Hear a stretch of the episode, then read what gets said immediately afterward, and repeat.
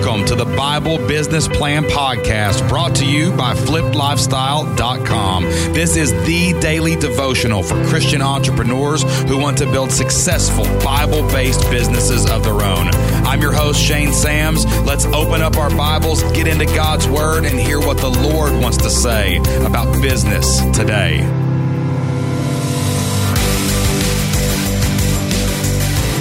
What's up, guys? Welcome back to the Bible Business Plan, the daily devotional for Christian entrepreneurs who are ready to take their business to the next level and build businesses that Christ will be proud of. Super excited. Got another Proverbs for you today. Today's verse is Proverbs 22 26, and it is going to be talking about debt.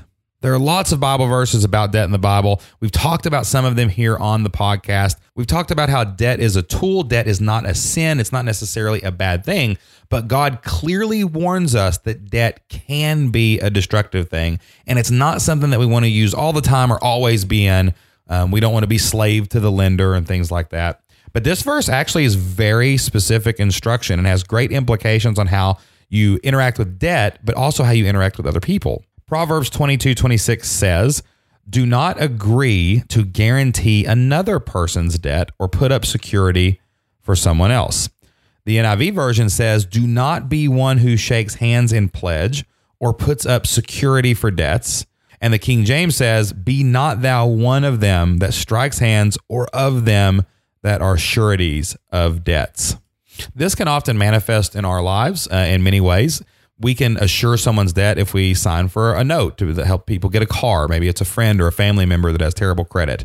Or maybe we can help, you know, our kids sign for a house or something like that as they get older. It could even in the business world be you loan your money to other people or you sign up as a partner and you guarantee a loan for a business. This Proverbs is clearly warning us here that we don't need to be doing that. Um, if someone can't secure a loan on their own, there's probably a reason for that in their credit score, in their history. And we are taking a great risk by putting our neck out for them and guaranteeing someone else's debt. When I read this verse, I started thinking, you know, does this mean that we shouldn't invest? I'm not sure that's exactly what it's saying. I mean, if we were the lender, and we were going to, you know, go out and lend money to someone to start a business, or maybe we were going to become partners where we were the financial backer, they were the entrepreneur doing the work. I'm not sure that's exactly what it's talking about here. I believe when I read this verse, it's talking about risking all of the things that God's given you to guarantee the debt of somebody else, like that car loan, like that house or something. And I think there's a deeper issue here about just being a good steward and a good manager of your money and what you're doing with it. How are you risking what God has given you and how are you investing it? You know, we're clearly supposed to go out and use our talents. You know, we don't want to bury them in the sand or when the master comes back, he's going to be mad, right? But I think here we're just, it's just talking about think, you know, before you guarantee other people's debts. When I was a football coach, my first year as a head coach, we had a player who was really, really poor. And uh, he was 17 years old, had to work um, to basically fend for himself because his parents really didn't take care of him. And he came to me one day and said, Coach, I need a car. I can't get to school. Um, I'm outside of the bus zone. I can't get to work.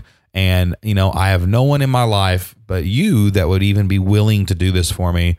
Would you co sign for me so that I could get a car? And I remember when he asked me that, you know, it tugged on my heartstrings a bit because, you know, this kid viewed me as a father figure. He viewed Jocelyn as a mother figure. And this was before we had kids. So those football players were our kids. And uh, we really, you know, cared deeply about them um, especially the kids that didn't have the best home life. And we had to basically say no to him. And we used this verse as our grounding verse to say, you know what, buddy, I know it's tough. I know it's hard, but we cannot do that for you. We, do, we cannot uh, guarantee your loan. Um, it's risky. We have a family that we have to worry about. And we have a life that we have to worry about. And I wish that we could have done that for him. I wish I could have just went out and bought him a car by all means do that if you've got the resources to help someone in that way. But we could not guarantee that loan and co-sign for him to get that. I was really glad that we didn't because he eventually did get some kind of distant family member or someone to do that for him.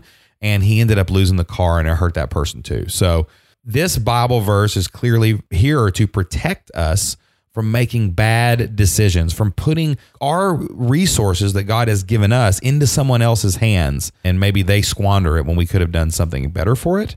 And I think it's really important that we really are always cautious with how we interact with debt, especially with other people.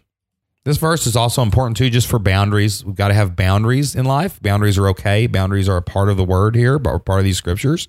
And uh, by setting certain boundaries like that, especially in business, especially with how we're interacting with other people, I think it's going to help us to manage our business better, uh, but also how to manage the resources that God's given us and manage those relationships with other people.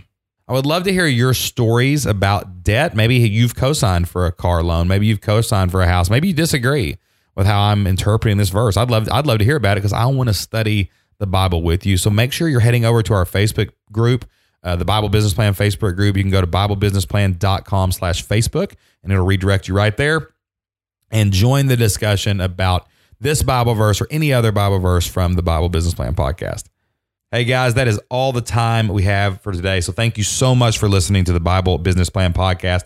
Make sure you subscribe to the Bible Business Plan podcast on iTunes so that you can get your devotional in every single day. And if you could, please leave a review that really helps us reach more people and spread the word. We'd also love to hear what you have to say about our Bible verses that we go over each day on the podcast. So make sure you join our free Facebook group. You can find that group by going to Facebook and searching for Bible Business Plan, or you can go to BibleBusinessPlan.com and we will have a link to the group for you to click. We are out of time today, so don't forget between now and next time we're on the air, open your Bible, study God's Word, and do everything you can to build a business that Christ would be proud of. We'll see you then.